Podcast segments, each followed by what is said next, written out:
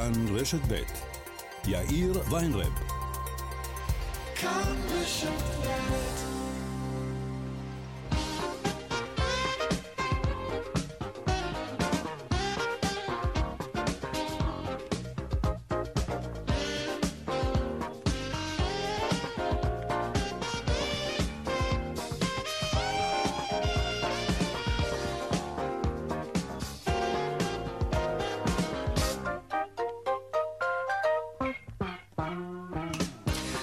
קצת אחרי ארבע ועוד חמש דקות, כאן צבע הכסף ברשת ב', יום שלישי, שלום רב לכם, העורך רונן פולק, בהפקה קובי זרח, טכנאי השידור דני רוקי, הדועל של צבע הכסף הוא כסף, כרוכית, כאן.org.il, אני יאיר ויינרב, מעכשיו עד חמש, אנחנו מיד מתחילים.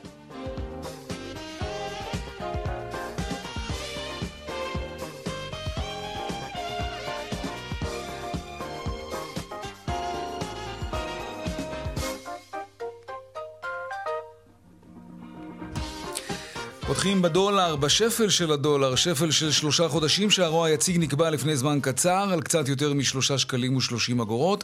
מדובר על ירידה של שש עשיריות האחוז לעומת השער היציג אתמול. גם האירו נחלש בכמעט, כן, שערו היציג נקבע שלושה שקלים שלושים ושמונה אגורות. נעסוק בכך לקראת סוף התוכנית בסקירה היומית משוקי הכספים. פלסטינים יוכלו לטוס לטורקיה מנמל התעופה רמון שבדרום, שמענו עכשיו במהדורת החדשות. רשות שדות התעופה הודיעה כי מסוף החודש יופעלו שתי טיסות שבועיות של חברת אטלס לתושבים פלסטינים בשטחים, תחילה לאנטליה ומן החודש הבא גם לאיסטנבול. שלום שרון עידן כתבנו. כן, שלום אה, יאיר. אה, שדה התעופה אה, רמון ליד אילת, חוץ מהטיסות הרגילות שאנחנו מכירים שהתחילו של חברת ארקיע, יפעיל החל מסוף החודש ב-22 באוגוסט, זאת תהיה טיסת הבכורה, שתיים בצהריים. טיסות שבועיות, שתיים במספר בשלב ראשון, מיהודה ושומרון לטורקיה, כלומר של פלסטינים שגרים ביהודה ושומרון ליעדים בטורקיה, כך מודיעה לפני שעה קלה רשות שדות התעופה. מדובר על חברת אטלס הטורקית, היא תפעיל את הטיסות האלה, תחילה במהלך אוגוסט בעיקר לאן אנטליה. אל תוך ספטמבר גם אה, התווספו הטיסות אה, לאיסטנבול. בכל מקרה מדובר בשלב הראשון על שתי טיסות בשבוע. בדרך כלל אה, פלסטינים היו צריכים לעבור דרך המעברים, משם לשדה התעופה בעומאן, רק לעיתים נדירות ובאישורים מיוחדים כן. דרך נתב"ג. אז הנה לפחות אה, רמון מהבחינה הזאת, mm-hmm. יהיה אה, גם שדה שישתמשו בו פלסטינאים החל מעוד כשבועיים וקצת. תודה רבה, שרון עידן. בית"ר ירושלים צריכה להעביר תקציב עד מחר, לאחר שקיבלה ארכה מההתאחדות לכדורגל, כדי לקבל אישור לשחק בליגת העל בעונה הקרובה. הליגה, אגב, מתחילה ב-20 באוגוסט. שלום יואב בורוביץ', ראש תחום הספורט שלנו. שלום יאיר. כן, בית"ר ירושלים.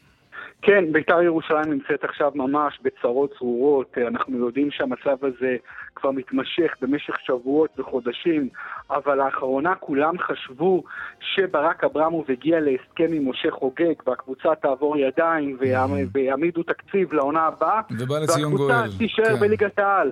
אבל ברק אברמוב מודיע לפני שעה קלה שהוא החליט לוותר על האפשרות לרכוש את בית"ר, כיוון שכנראה הוא אומר שהוא לא מקבל עזרה מגורמים נוספים. הוא גילה שהסיפור הזה הרבה יותר יקר והרבה יותר בעייתי ממה שהוא חשב בתחילה, ובאמת אה, לאחרונה גם המשטרה נכנסה לעובי הקורה ולמעשה אסרה על אה, ברק אברמוב להעביר כספים ישירות לכיסו של משה חוגג.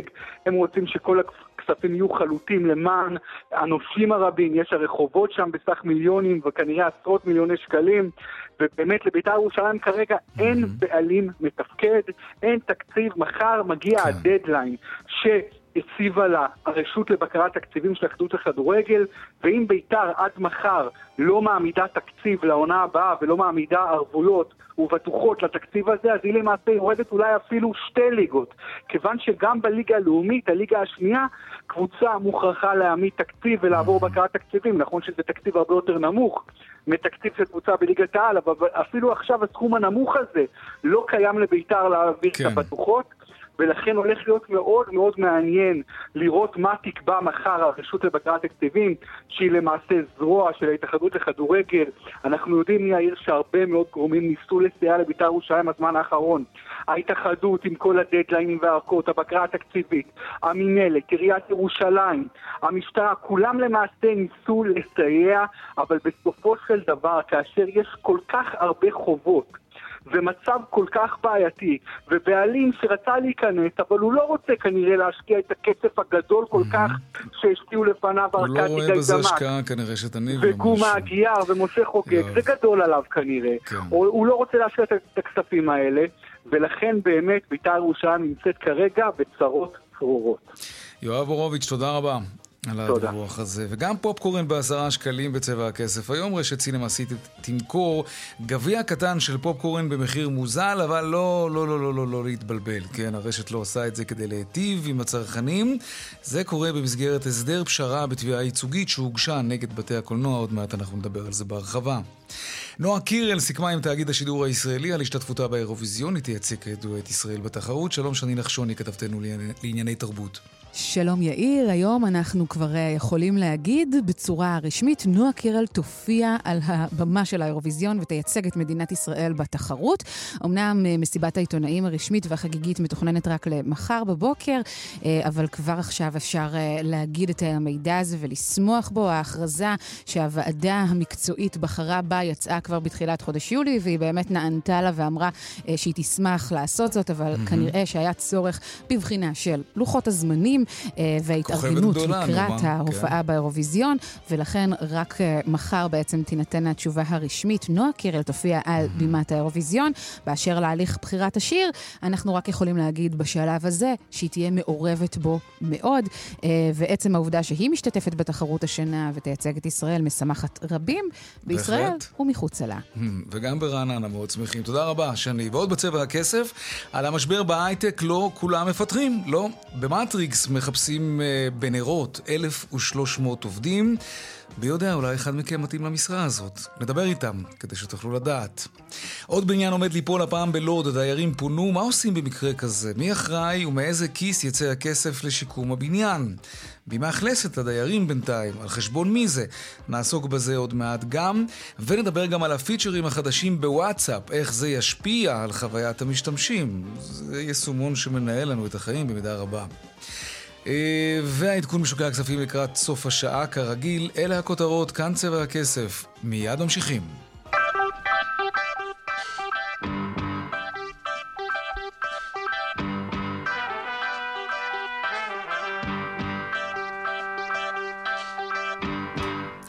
טוב, אנחנו פותחים עם המשבר בהייטק, פיטורים, אה, חוסר בהירות לגבי עתיד הענף בטווח הנראה לעין. חברת וויקס פיטרה היום שוב גל שני של פיטורים, 100 עובדים הולכים הביתה, בעיקר בחו"ל אגב, אבל זה ממש לא משנה, זה הרי משבר עולמי.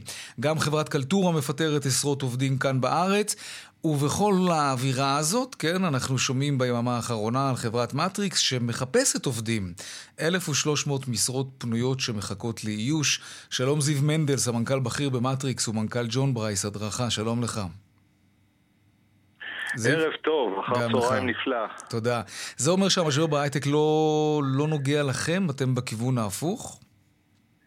או שגם אתם חווים אותו בדרך זה אחרת? מילה- לא, הייטק זה מילה מאוד רחבה. אתה יודע, בהייטק יש חברות סטארט-אפ, יש חברות כן. אה, גלובליות כאלה ואחרות.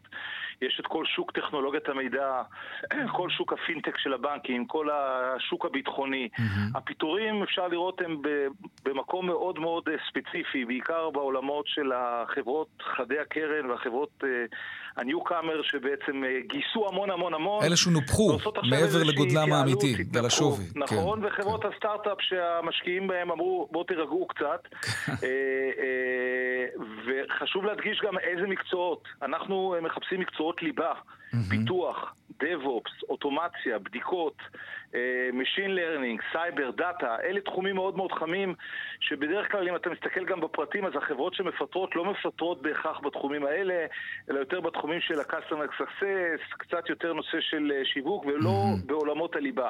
כלומר, אין בעיה בתפקידים הטכנולוגיים. כן. ממש לא. אני יכול לספר לך כקוריוז שאנחנו, כל חברה שמפטרת, אנחנו פונים ואומרים אנחנו uh, מוכנים uh, לגייס, וברוב המקרים, לפני שאנחנו אומרים אפילו ג'ק רובינזון, האנשים האלה כבר נחטפים, חלקם מגיעים אלינו, חלקם מגיעים למקומות אחרים. אני חושב שגם אין משבר בהייטק, יש התאמה.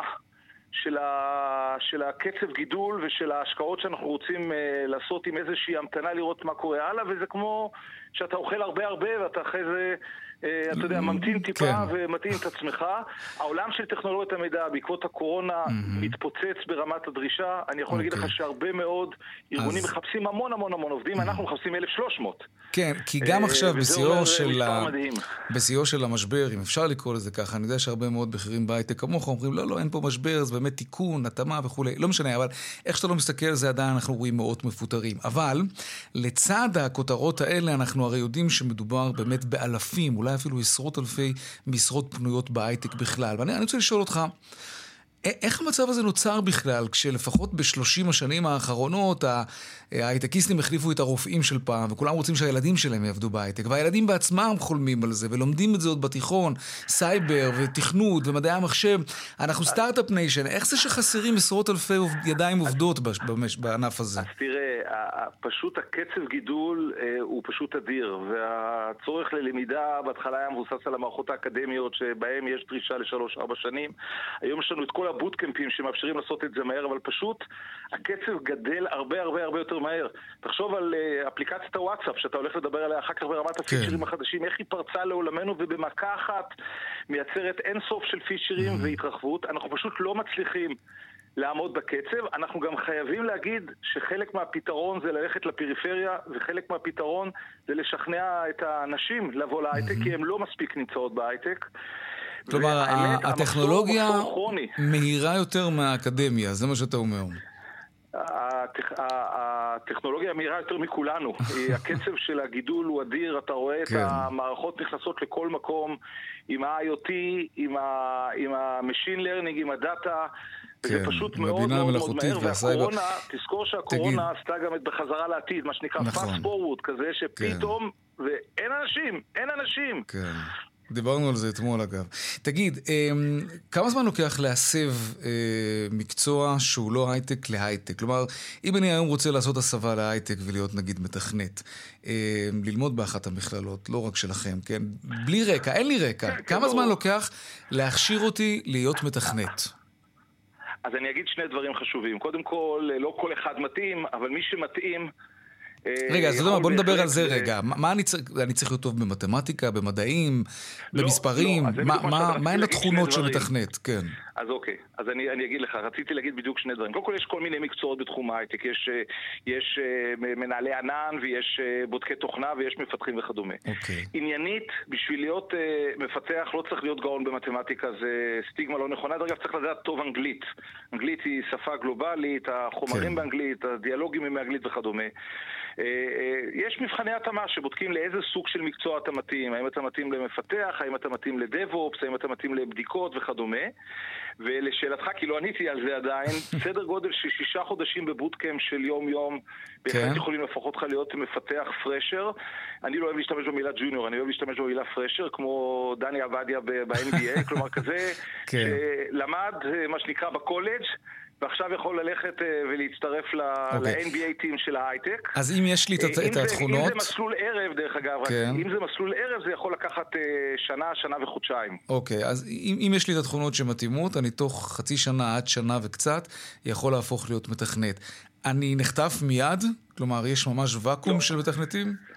יש ואקום, אבל להגיד נחטף מעט זה קצת... אה, זה, זה נורא נורא תלוי כמה אתה מציין וכמה אתה טוב וכמה אתה מוכן, אבל okay. אוקיי. בפירוש יש הרבה הרבה אה, ארגונים והרבה הרבה משרות. אגב, יש גם מקומות, אני יכול להגיד לך שגם אנחנו במטריקס מגייסים אה, אה, אנשים שהם אה, לפני הפרשריות, מגייסים אותם כבר אלינו, עושים להם בעצם את ההכשרה ומכניסים אותם בעצם לתוך, ה, לתוך העבודה. Mm-hmm. אפילו ממש כמה דקות לפני שעליתי לשידור התקשר אליי לקוח ואמר, זיו, אני צריך 20 איש. אני מבקש שאתה אה, תקלוט אותם, אתה תכשיר אותם ותביא לי אותם. אה, ממש חם, מה שנקרא, עוד ניוז, מה שנקרא, אספר לך משהו שקרה ממש לפני כמה דקות. הוא יודע שזה ייקח חצי שנה עד שנה? הוא יודע שזה ייקח חצי שנה עד שנה? הוא אפילו מדבר על מסלול יותר קצר, הוא מדבר על מסלול כן. של, אה, של חודשיים, זה תלוי אוקיי. מה סוג הטכנולוגיה שאתה מחפש, אוקיי, ואיזה אז, עולמות אתה מחפש. אז אני היום, נגיד, מורה בתיכון, ועשיתי הסבה, ותוך שנה הפכתי להיות מתכנת. לא נחטף מיד, אבל מוצא משרה, כי אני סך הכל די סבבה במקצוע.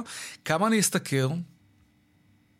תראה, המשכורות מתחילות ב-12, 14, 15, אבל מה שחשוב זה הקפיצה אחרי שנה, שנה, אחרי שנה, שנתיים. מאקו, ספר לנו על הקפיצה הזאת. גודל, שוב פעם, תלוי גם במקצוע. אתה דיברת על מפתח תוכנה, אז הסדר כן. גודל הזה הוא בין 12 ל-15, ואחרי שנה, שנה וחצי, כן. אחרי שנה, שנה וחצי אתה יכול להגיע כבר ל-20, 20 פלוס, זה נורא תלוי, mm-hmm. אפילו לפעמים יותר, זה נורא תלוי כמה אתה טוב. לא רע בכלל. זה גם נורא תלוי בתקופה. כן. לא, לא רע בכלל. בכלל. אוקיי. דרך אגב, אני רוצה להגיד לך שגם מראיינים ברדיו יכולים אה, לעשות הסבה. אני אשקול את זה. אה, כן. זיו מנדל. זהו, אני אה, ברשותך רוצה לכל כן. מי שמחפש עבודה בהייטק ולא מוצא, אני מאוד אשמח שיפנו אליי. אני לא יודע אם אתה רוצה להרשות לי לתת את הטלפון שלי. תן, תן, תן, בטח שתיתן, כן.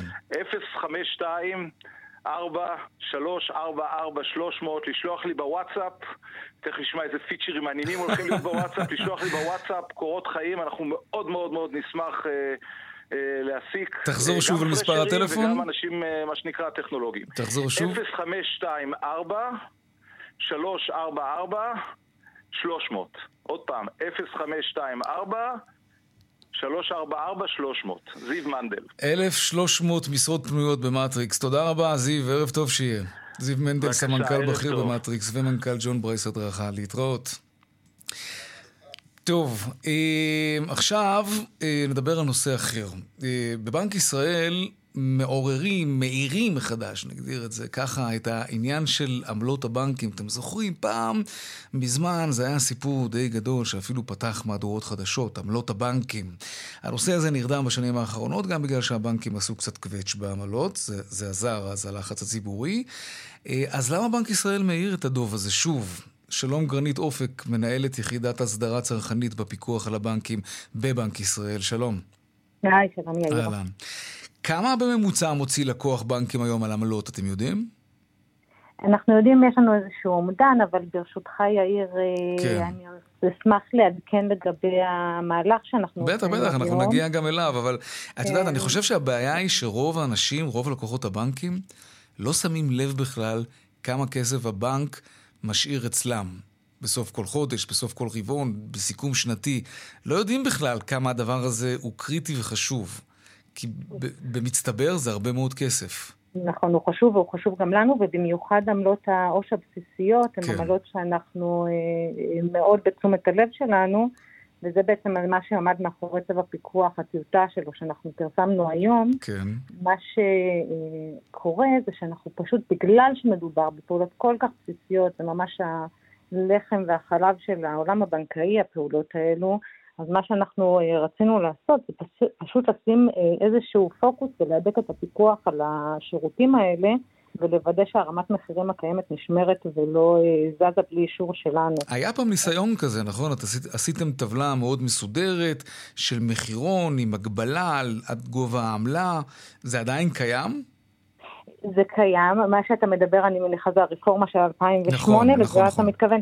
אז כן. באמת אה, הרפורמה היא הייתה רפורמה מאוד משמעותית, ומה שעשינו אז, זה לקחנו הרבה מאוד פעולות עו"ש, איגדנו אותם ביחד, mm-hmm. קראנו לזה עמלה באמצעות פקיד, עמלה בערוץ ישיר, ופישטנו את העולם, ומאז ועד לפני בערך שנה, המחירים היו אה, אה, יציבים במחקר. מה קרה לפני האלה. שנה? ובאמת לפני שנה התחילו העלאות קלות, וברגע שההעלאות האלה קרו, אז זה גרם לנו לרצות להכניס את המחירים האלה לפיקוח, כדי שאנחנו נוכל לוודא שרמת המחירים נשמרת. אוקיי. תגידי, אפשר להתמקח בכלל על גובה העמלה, או על עצם קיומה אפילו מהניסיון שלכם בממשק הזה שבין הלקוח לבנק? בהחלט, אנחנו ממש מאמינים בזה שללקוח יש כוח צרכני משמעותי, אנחנו גם חושבים שזה עובד.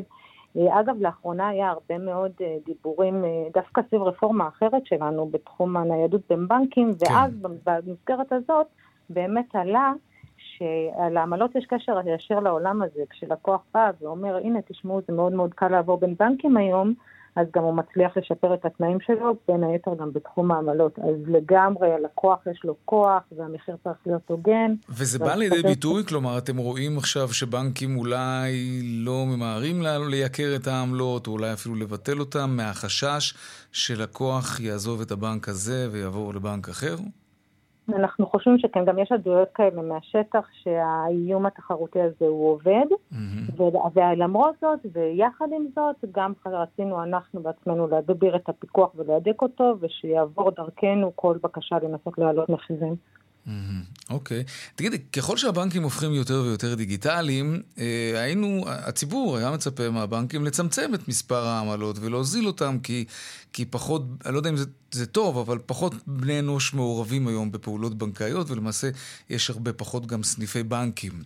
ובנקים אמורים להרוויח מריביות והלוואות ו- וכולי, ולא מעמלת שורה וכל מיני המצאות כאלה ואחרות במרוצת השנים.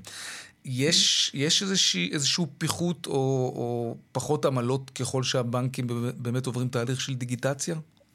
כן, זו נקודה מאוד חשובה. אני חושבת שמה שבעצם אתה מכוון זה להבחנה בין אה, ישיר לפקיד. כי באמת ללכת לסניף ולעשות פעולה מול פקיד זה משהו שלאט לאט הולך ונעלם. זה גם יותר יקר, אם מתחברים לעולם העמלות. אבל העולם הישיר הוא דווקא עולם שמאוד מאוד מתפתח, ולכן אנחנו, כשקבענו את כללי העמלות, חייבנו את המערכת הבנקאית שהמחירים של הערוצים הישירים יהיו יותר זולים משמעותית מהמחירים מול פקיד. ואגב, זה גם טיפ מאוד חשוב למי ששומע אותנו, שאם אתה מתלבט אם לעשות איזושהי פעולה באמצעות פקיד או באמצעות ערוץ ישיר, זה גם יותר נוח, אבל זה גם יותר זול, אז מאוד כדאי להעדיף את הערוצים הישירים. אוקיי. Okay. אם לקוח בנק אה, מבחין באיזושהי עמלה שלא נראית לו, אה, לא יודע אם המילה חוקית זה ההגדרה הנכונה, אבל לא נראית לו הגיונית, לא נראית לו מוסרי, אתם כתובת במקרה כזה? אנחנו כתובת והבנקים כתובת, השאלה אם אתה מתכוון לאיזושהי תקלה או איזשהו משהו שהוא במהות. לא, פתאום הבנק מנפיץ איזה משהו. עמלת, אה, לא יודע מה, יוסף, מה, לא נראה הגיוני, לא, לא מקבל תשובות, וזה עולה לי איזה עשרה שקלים בחודש. אז דיברנו באמת על הרפורמה של 2008, היא בדיוק הייתה מיועדת לזה שלא יוכלו להמציא עמלות. הרפורמה של 2008 קבעה רשימה ש, של עמלות שרק אותן אפשר לגבות, בשם המדויק שלהם, במנגנון המדויק שלהם. אין, אין גמישות. הבנק לא יכול להמציא עמלות אה, כאוות נפשו. הם חייבים להיות אה, צמודים לתעריפון שהוגדר בכללים. אה, הם קובעים את המחירים. ולכן, ולכן אה, הגיע הצו שלנו היום כדי לוודא שרמת המחירים הקיימת נשמרת. אוקיי. Okay. נקווה שכך זה יהיה באמת. גרנית אופק, מנהלת יחידת הסדרה צרכנית בפיקוח על הבנקים, בנק ישראל, תודה רבה. תודה, בשמחה. עניין אחר, ברחוב אה, צמח צדק בלוד פונו דיירים אה, משמונה דירות מחשש שהבניין הזה יקרוס. שלום סיון סיסאי, כתבתנו. סיון? לא, עוד מעט אנחנו נשמע את הדיווח על הבניין שעלול לקרוס, וכמה וכמה דיירים פונו משם מחשש שהוא יקרוס עליהם. כן. אנחנו נשמע קצת דיווחי תנועה ומקבץ פרסומות ונשוב עם עוד אה, צבע הכסף, בין היתר הנושא הזה כמובן. דיווחי תנועה. טוב, מה קורה בכבישים? באיילון לכיוון צפון יש עומס ממחלף חולון וקיבוץ גלויות עד גלילות. ולכיוון דרום יש עומס מרוקח עד לגוארדיה. בדרך שש צפון העמוס מנשרים עד בן שמן ומנחשונים עד אייל, ובהמשך ממחלף עירון עד מחלף עין תות.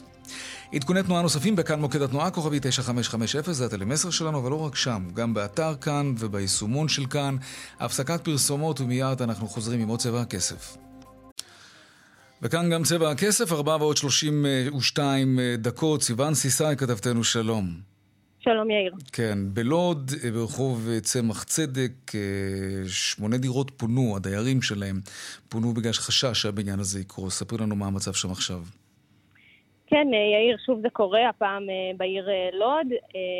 היום בשעות הבוקר מגיע לרחוב, לאותו בניין, מהנדס העיר, לאחר שאתמול בצהריים אחד מהדיירים אה, של הבניין מדווח שאחד מהיסודות אה, של הבניין בין הארבע קומות עם סדקים עמוקים ונראה כי הוא אה, עומד לקרוס. כמובן הם הגיעו הבוקר וקבעו כי באמת קיימת סכנה ממשית ומיידית לשלמות הבניין וכי הוא בסכנת קריסה.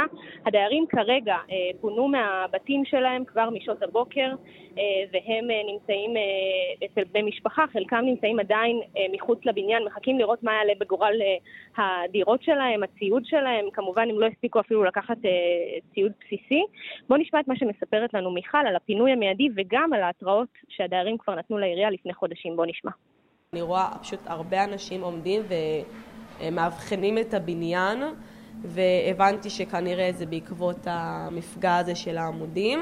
אני אישית, בגלל שאנחנו די בוועד המשפחה שלי, אז אה, אני כן ירדתי למטה אפילו לצלם כדי לשלוח בקשה מהעירייה שיבואו לסדר את כל הטאקלים שקיימים.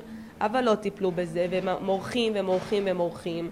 ועכשיו כנראה אירוע יותר רציני, ואנחנו מתפנים מהבתים שלנו, אין לי מושג לאן. זה בהחלט אה, שוק, ולא הספקנו אפילו לפנות כלום, כאילו, הדבר היחיד שלקחנו זה ויזות, ויאללה טסים, אבל אה, לא יודעים מה לעשות. כן. כן, נגיד שכרגע במקום נעשים אה, מאמצים להסב את אותו יסוד אה, רעוע, שני יסודות ראויים, בשביל שהבניין לא יקרוס באופן מיידי, ומהעירייה אומרים לנו שכנראה בשעות הערב או מחר דיירי הבניין יוכלו לחזור לבתים שלהם.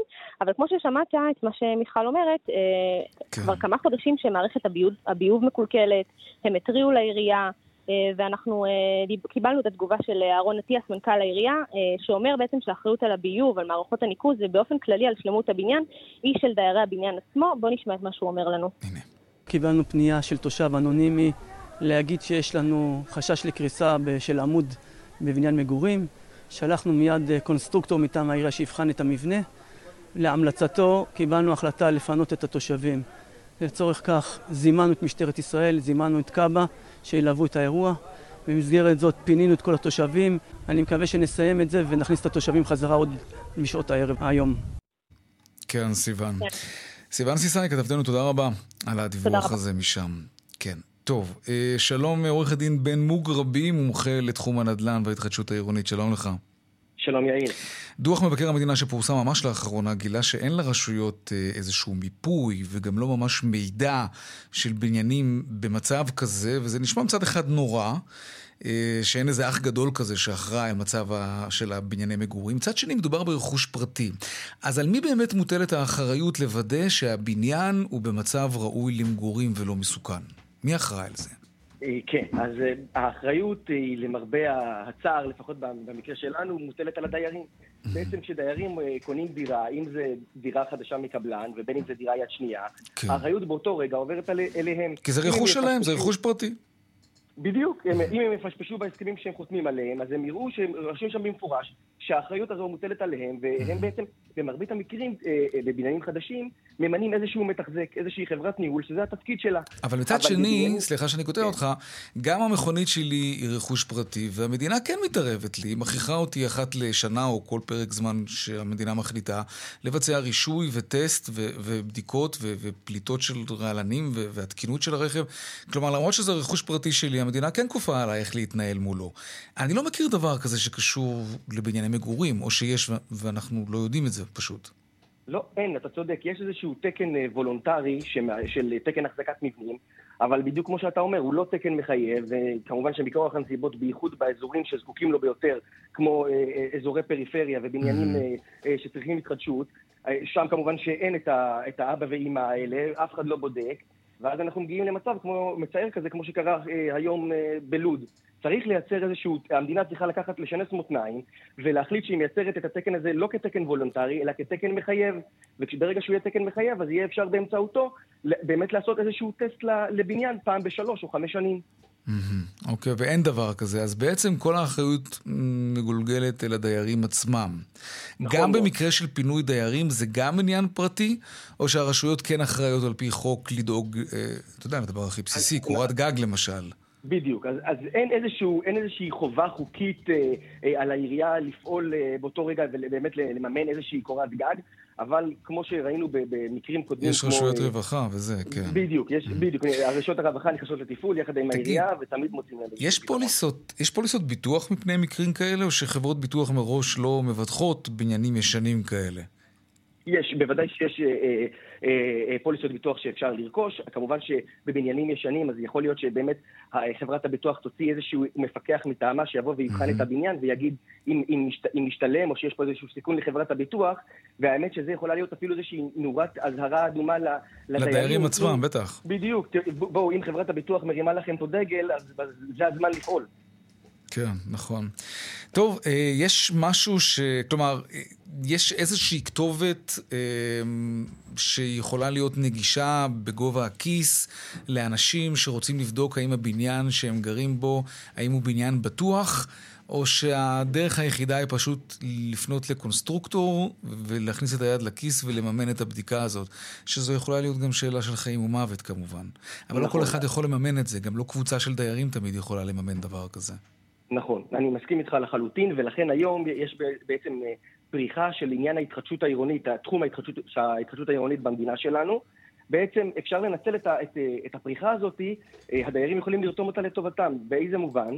לפנות ליזמים ולהגיד להם, חברים, אנחנו מעוניינים פה בהתחדשות עירונית, אנחנו רוצים שהבניין שלנו או יעבור אה, אה, שיפוץ וחיזוק. עשר שנים לפחות, זה תהליך ארוך מאוד, מייגע, וגם לא תמיד מצליח.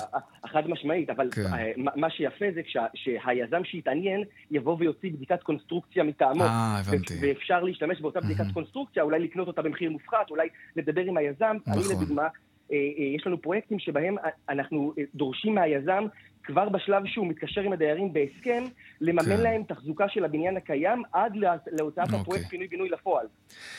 בן מוגרבי, עורך הדין, אה, עורך הדין בן מוגרבי, מומחה לתחום הנדל"ן והתחדשות העירונית ממשרד עורכי הדין דורון טיקוצקי, אה, קנטור גוטמן, נס, עמית גרוס, וואי, הרגתם עם השם הארוך הזה. להתראות. תודה רבה על השיחה הזאת. טוב. אנחנו חוזרים לשערוריית uh, מחירי הפופקורן. Uh, אנחנו לא מרפים מהסיפור הזה, ולא נרפה גם, אף פעם. פופקורן בעשרות שקלים בבתי הקולנוע. יש איזושהי התפתחות בסיפור הזה מכיוון אחר. שלום רונן פולק. אהלן יאיר. תשמע, האמת היא שאני... המתנגד הראשי. אני מקבל המון שאלות uh, ממאזינים ובכלל. למה דווקא נפלנו על הפופקורן? אתה יודע שהרי גל ההתייקרות, אה, גל ההתייקרויות, אה, הוא תקף אה, וקיים כמעט בכל סוגי המוצרים והבילויים, הפנאי, הוא בכלל כמעט כל מוצר על המדף. טוב, אנחנו דיברנו על זה, זה לא, נכון, זה לא אותו דבר. נכון. פה אנחנו מדברים על 1,500 אחוז מחיר שמוכרים לנו לעומת מחיר עלות הייצור, זה, זה, זה מטורף. אגב, אם אתה זוכר, אז mm-hmm. גילינו שגם הקפה למשל זה אותו דבר. נכון. כשאתה משלם 14-15 שקלים על הפוך, לא, לא, עלות אני... הייצור היא גם כן קרוב ל-1,000 אחוז. לא, לא, זה לא מגיע לרמות האלו. זאת אומרת, אנחנו כן. הצבנו את הפופקורן, כי מבח... אני חושב לפחות, אני מניח שאתה מסכים איתי, שהפופקורן מסמל את מה שנקרא שיא החזירות. אה, כלומר, מוצר שעלותו היא כמה עשרות אגורות בודדות, שנמכר במחיר של כמה עשרות שקלים, וזה באמת משהו ש... ללקק את האצבעות, עם כל המלח. טוב, בוא נדבר על הסינים זה הטעם הראוי לסיפור הזה. אה, או כן. בחמאה. אמ, חמאה? יש מחסור. לא, והם לא שמים לך חמאה שם, רונן. לא, זה הולך בחו"ל. שמן קלים או משהו כזה. זה גם לא בריא. תחשבו על זה. טוב. בוא נדבר על הסינמה סיטי. כן. Uh, עכשיו, הסינמה סיטי בעצם מודיעה היום, אתמול, uh, שמעתה לא מעט, משבוע הבא בעצם, יום כן. שני כמדומני, מה-15 באוגוסט, הם יציעו לנו אה, גביע של פופקורן קטן בעשרה שקלים במקום 23 שקלים. נחמד מצידם. השאלה לא, היא, כן. כמה קטן? נכון, צריך לבדוק. כמה קטן? כמה גרעיני תירס יהיו בפנים? אני רוצה לדעת. הכוסות הקטנות האלה של ה... של האספרסו. טוב, עכשיו תשמע, שלא תתבלבל, זה לא שהרשת החליטה להצטרף למאבק ביוקר המחיה. אה, ולהיטיב עם הלקוחות. מדובר כאן בהסדר פשרה בתביעה ייצוגית שהוגשה נגד רשתות בתי הקולנוע, לא רק נגד הסינימה סיטי, אבל כאן פשוט בית המשפט כבר אה, אישר את ההסדר הזה של סינימה סיטי. אה, התביעה הזאת הוגשה נגד הרשתות על כך שהן דרשו מהקניונים שבהם הם פעלו שלא לאפשר לעוד גורמים מלבד בתי הקולנוע למכור פופקורן, מה שביסס בעצם את מעמדן כמונופול בתחום mm-hmm. הזה. סינימה סיטי דחתה את הטענות, היא אמרה שיש תחרות בין הרשתות השונות, ובכלל הם סבורים שמחירי הפופקורן סבירים.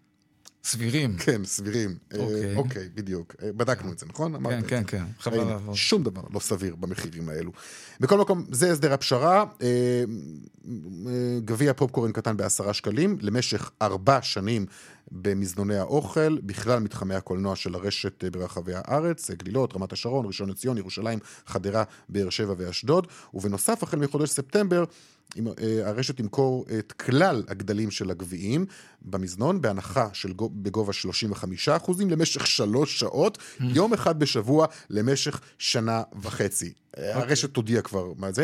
ואני רוצה להגיד לך משפט אחד לסיום, וזה אולי החלק הכי מעניין בכל הסיפור הזה, הרשתות לא יוכלו עוד למנוע מבתי עסק אחרים למכור פופקורן. זה העניין, כי אני אמרתי לך שבאושילנד אני קונה למטה. כן. פופקורן, הוא גם יותר טעים, ובשקית ענקית, בעשרה שקלים. כל הכבוד. אני והילדים. כן, אני מלמד אותם צרכנות נבונה. בעיקר כדי שאתה תהיה גאה בי, אתה תמיד טוען שאני לא יודע להתנהל, אז הנה. טוב, שלום עורך הדין ניר פרידמן, מייצג אה, בתביעה ייצוגית יחד עם עורך הדין שמולי קסוטו, שלום לך. שלום, שלום. בוא נתחיל רגע בהתחלה, ספר לנו את הסיפור, איך זה בדיוק התחיל, איך זה נולד. איך זה בדיוק נולד? כן. זה, נולד, זה נולד מזה שכמו שאמרתם לפני רגע, אה, התובעת הייצוגית בדרך כלל קונה את השתייה, את הקולה, לפני שנכנסת לבית קולנוע, בקיוסק כן. שליד. ופעם אחת היא שאלה את אותו קיוסק, תגיד, למה אתה לא מוכר גם פופקורן? בפנים זה מחירי, כמו שאמרתם, באלפי אחוזים, זה כן. לא הגיוני. הוא אמר לה, כי אסור לי. אה, ואז זה הדליק בעצם נורה אדומה. למה היה צריך בכלל אה, תביעה ייצוגית? לא, זה לא פגיעה בחופש העיסוק? אני רוצה להיות מוכר פופקורן בחיים שלי. קניון יכול למנוע את זה ממני?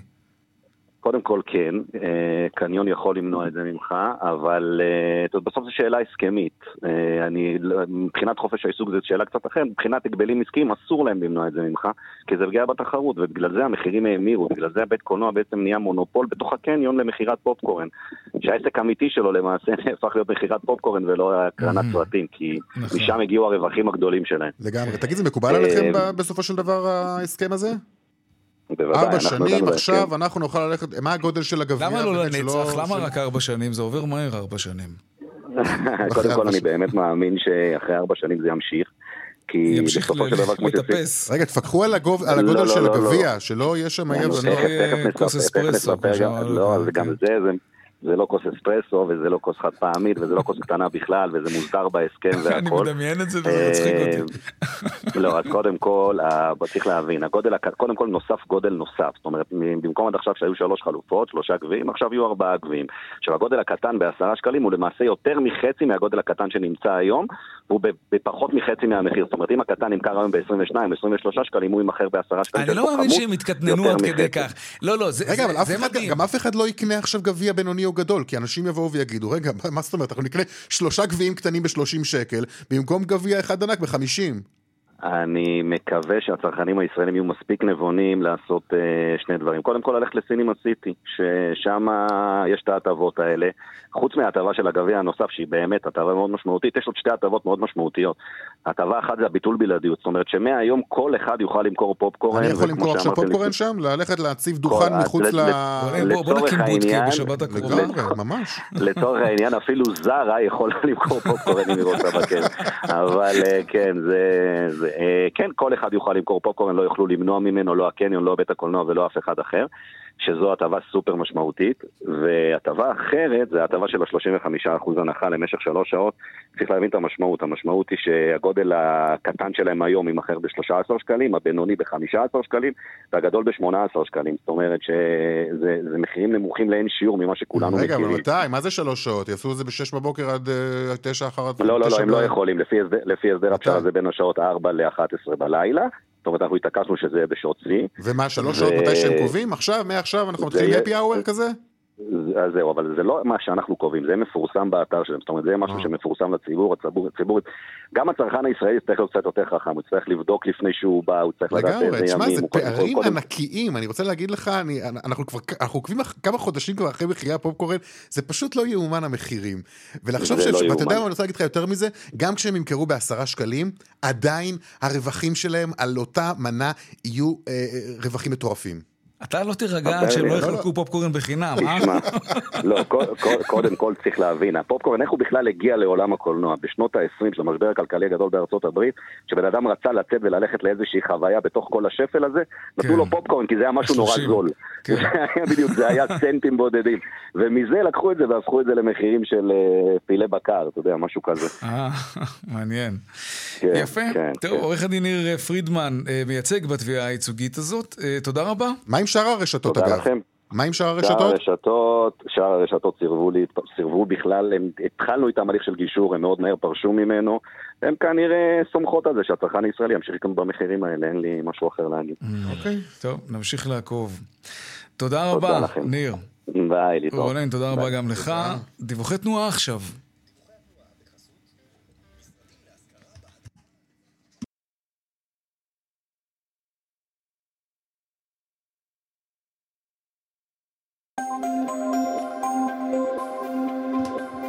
רגע, נרענן כאן את המחשב.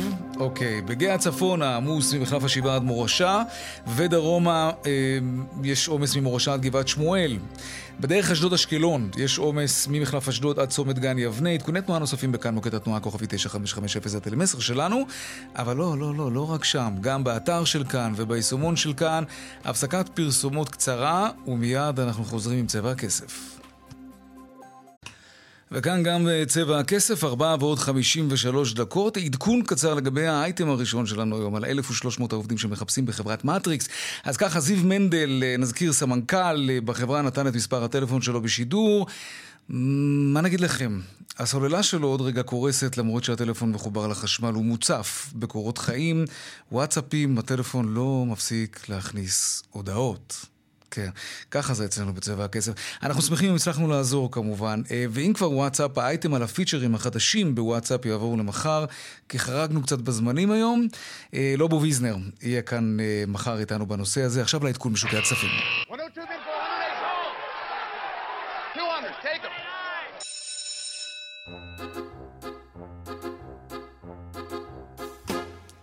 שלום אייל ראובן, מנכ"ל טאוור מבית מגדל שוקי הון. מה שלומך? מה שלום השווקים? אהלן, אהלן, יאיר, אחר צהריים טובים. השווקים אה, במגמה תנודתית, מסחר תנודתי היום אצלנו. דווקא לאורך רוב שעות היום המסחר היה בטריטוריה החיובית, אבל החוזים העתידיים מהשוק האמריקאי ככה לוקחים בשעתיים האחרונות את המדדים אצלנו קצת כלפי מטה. תל אביב 35, שים לב, אה, סביב שערי הפתיחה, ולמעשה מתחילת השנה הוא נמצא בטריטוריה החיובית. אתמול הוא עלה קלות, ואנחנו למעשה בתחילת, מתחילת השנה סגרנו את הירידות. תל אביב 35 לא ירד מתחילת השנה, אז הוא היום סביב האפס. תל אביב 125 כבר יורד בכחצי אחוז, ותל אביב 90 באחוז ושתי עשיריות. הבנקים עולים היום קלות בשלוש עשיריות, מי שעוד בלטו היום בעליות זה מניות הנדל"ן. קנדה, ישראל עם מעל 4 אחוזים, אמות עם 3 אחוזים, אזורים עם 2 אחוזים ו-7 עשיריות, ביג עם אחוז ו-6 עשיריות, ובצד של העולים היום, אם מסתכלים על אירופה בגדול, אנחנו בירידות של כאחוז בדקס הגרמני וגם האירוסטוק 50 יורד כמעט אה, באחוז. בנסדק אנחנו פותחים כרגע בירידות של כמעט אחוז בנסדק, כך גם ה-S&P יורד בארבע עשיריות, מעיקים ביומיים האחרונים חברות השבבים, החברות בטכנולוגיה הגדולה, החברות שמייצרות את ה-CPU, את השבבים, את המעבדים לכל מה שאנחנו משתמשים מסביב במכשירים כן. דיגיטליים חשמליים, מצהירות, אזהרות רווח והורדת ציפיות, המניות של מניות השבבים יורדות, mm-hmm. אבל זה גם אומר משהו על מה שהן מספרות לנו על הביקושים העתידיים למחשבים, כן. לסמארטפונים ולשאר. ברור. זה מעיב כרגע על השוק, ולכן אנחנו כרגע בירידות. דולר לסיום, ירד בשש עשיריות האחוז מול השקל. תודה רבה, אייל ראובן, מנכ"ל טאוור בבית מגדל שוקי הון. תודה. עד כאן צבע הכסף ליום שלישי. העורך רונן פולק, בהפקה קובי זרח, טכנאי השידור דני רוקי, במוקד התנועה אהוד כהן, הדואל שלנו כסף, כרוכית, כאן.org.il. מיד אחרינו בנימיני וגואטה, אני יאיר ויינר, משתמע כאן שוב מחר בארבעה אחר הצהריים, ערב טוב ושקט שיהיה לנו, שלום שלום.